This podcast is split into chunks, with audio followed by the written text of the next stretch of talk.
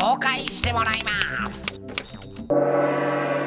3つ目はえー、まあねこの後ろをご覧ください。えー、もう本当にこうずらりと並んでおります。はい。えー、B 級ビデオ。あのね、なんで B 級 DVD でないのかって言いますとですね、DVD の世界っていうのはやっぱりこう、商売っていうのはきちっとしていてですね、あまりバカなものが出ないということになって、やはりあのビデオ時代の方がですね、本当にバカなものが多いなというので、えー、そういうバカなもの、B 級のものって集めてるうちにですね、これだけの本数になってしまいました。えー、あんまり数えたことはないんですけれども、えー、1500、600本はあるんじゃないですかね。えーえー、とにかくこういうものにですねあの住居をですねだんだんだんだん侵食されていってですね、えー、寝る時もですねそれからその仕事をする時も飯を食う時もこういうものに囲まれていてですねあの地震が来るわけですよ。そうするとですねこういう B 級ビデオにドドドッとこうですねこう押しつぶされてですねその中でこう死体が発見されるというような状況になるのではないかと、えー、最初はここはですねうちのマネージャーの仕事机だったんですけれども、えー、地震が起きてそのこういうようなですねビデオですねあの中にはわけのわからんのもあるんですよ。あの親父丼とかいうわけのわからないのもありましてですね、えーあのー、あ、これですね、ありがとう。まあまあいいや。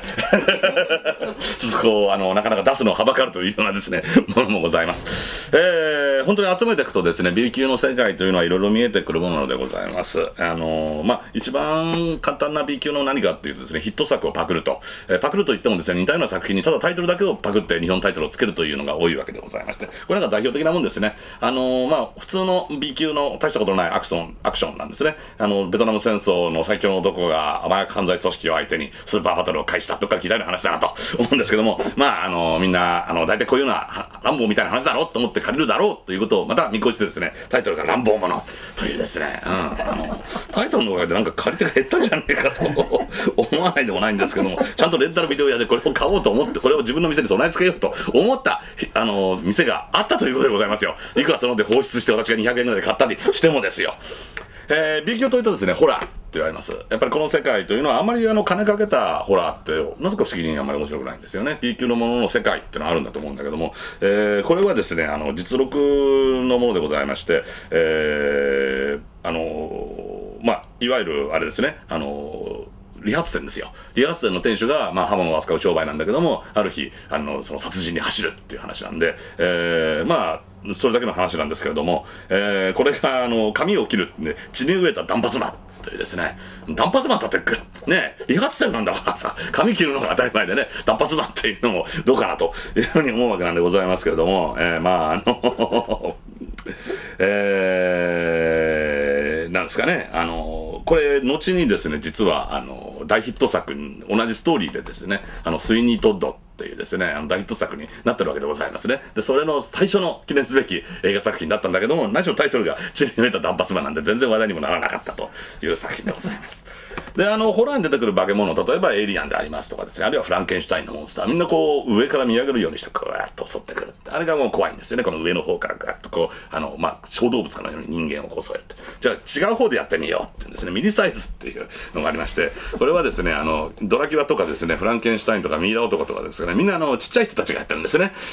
それでこう、わーっと襲ってくるって。怖いだろうって言うんで、あまり怖くもなってもないって、可愛いって、そういうようなものなんでございますけれども、ミニサイズというですね、えー、縮んだ奴らって、まあ、ひどいタイトルだね、これもね、えー、あります。あとあの、日本の漫画、うん、アニメとかね、世界的に最近は有名なんでございます。えー、それであのー、まあね、ドラゴンボールが、あのー、今度実写化されるとか、なんとかって言われておりますけども、その中であの、ハリウッドでですね、初めて、えー、まあ、その実写化っていうのをやったのが北斗の拳というやつでね、これちゃんと怪人海外外のスターが北斗の拳のこの、ちゃんとここにね、星のあのマークもあるというですね、やってるんですけれども、ケンシロウやってるんですけれども、えー、見ててあまり面白くない。うん。あのー、なんかこう、お上品になっちゃうわけなんですよね。じゃあこっちの方はどうなんだ？と、これはですね、あのー中国の方でですね、えー、これまあ見れば分かると思いますスラムダンクですよ。えー、あのー、ね、なんかちょっと漫画以上になんかイケメンでかっこいいんですけども、もちろんこれマルシは撮ってません。いいのかというようなものなんだけども、まあね、漫画王ってこう書いてありますね。えー、もうなんかそういうような世界のものがあってですね、これ見ると、うん、なんだろう、映画っていうのは今ものすごくお金のかかる超一流のエンターテインメントビジネスって言われてるけども、でももともとというのは何か事件が起きた。ね、例えばその男女の心中事件が起きたすぐそこ行け！って言って周りの人に話聞いてそこの役者に勝手に演技つけて、まあ、無声映画ですからねつけられて。それでそれを映画にしてすぐ次の週には映画にかけてしまうというのは、まあ、いわゆるそういうあのー、極物といった存在。その面白さ極物ゆえのパワーっていうのがある。それがねなんとなくあのこういう B 級映画には残ってるように思うんですよね。最近の映画というのはまああの賞を取ったねアニメのポニョポニョだかなんか知らないけどまあそういうのを見ると見てる人よりも映画の方が偉いってみたいなのがあってそういうのはちょっとあんまり好きでなくてですね。やっぱり映画っていうのはですねこう寝転びながらですねこうせんべいでもかじりながらですねこうお茶の間で見るのが一番いいんじゃないのかなというような感じで僕は B 級映画を愛してるということでございます。というわけで私の嗜好品。3つ目は、えー、B 級ビデオでございました。唐沢俊一さん最後の嗜好品は B 級ビデオでした。ちょっとさ、うん。すごいことがあるんだけどさえ何？この我らが嗜好品 TV も、はいはいはい。B 級のパクリビデオが出てるっつうのよおおこれはいよいよ来たかって感じですつねいに来たかって感じなんだけどさほらうん。これ視聴者から送られてきたんだけどえ何？こんなのが出てんだってよ。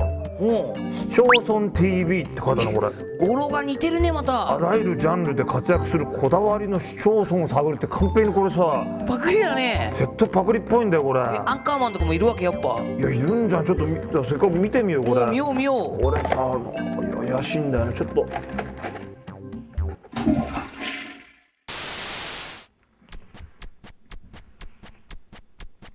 あらゆるジャンルで活躍する人々のこだわりの市町村を探る市町村 TV アンカーメンの小宮山田雄三郎です。ここで解説しよう。市町村とは都とか県とかそういうのの中にあるさらに小さな地域のことで日本独自の概念というわけでもない。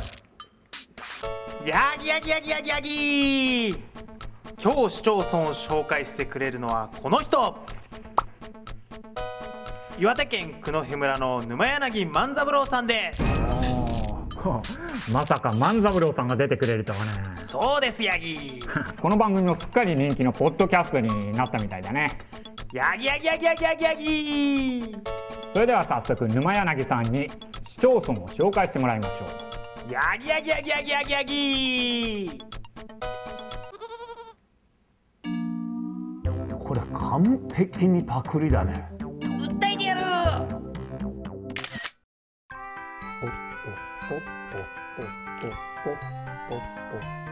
おおいますか私は幸福の嗜好品配達係願いを一つだけ叶えてあげよう。わかりました。今日本当願いがあるんでさっきちょっと話に出たんですけど、我々の番組もなんかこれね、どうも海賊版が出てるらしいんですよ。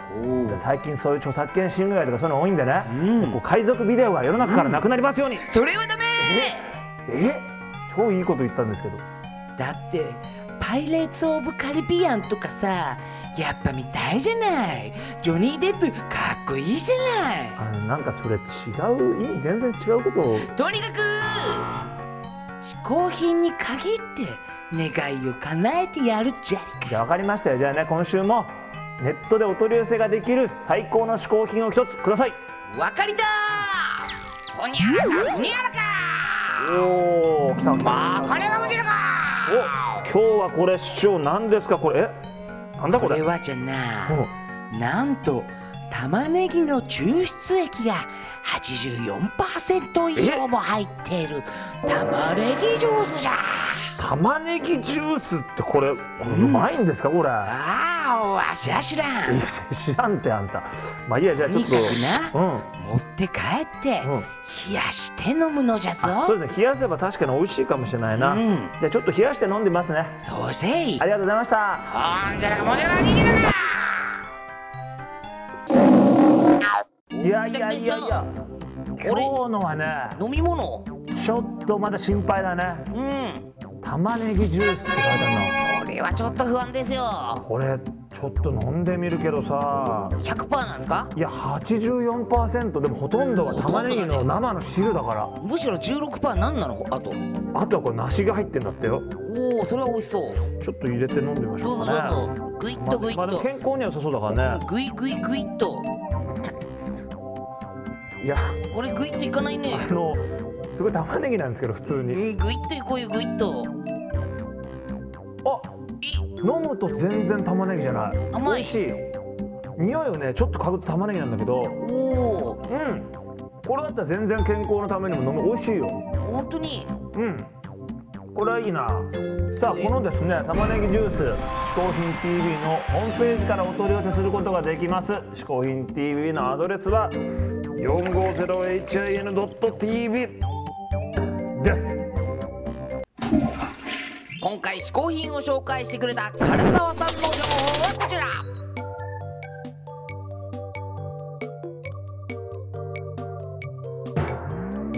はいというわけで「嗜好品 TV」我々の他にもねこのテレビスマイルにはいろんな楽しいチャンネルがありますからぜひ皆さんそちらもチェックしていただきたいと思います。お送りしたのはアンカーマン小宮山由紀と。鹿でした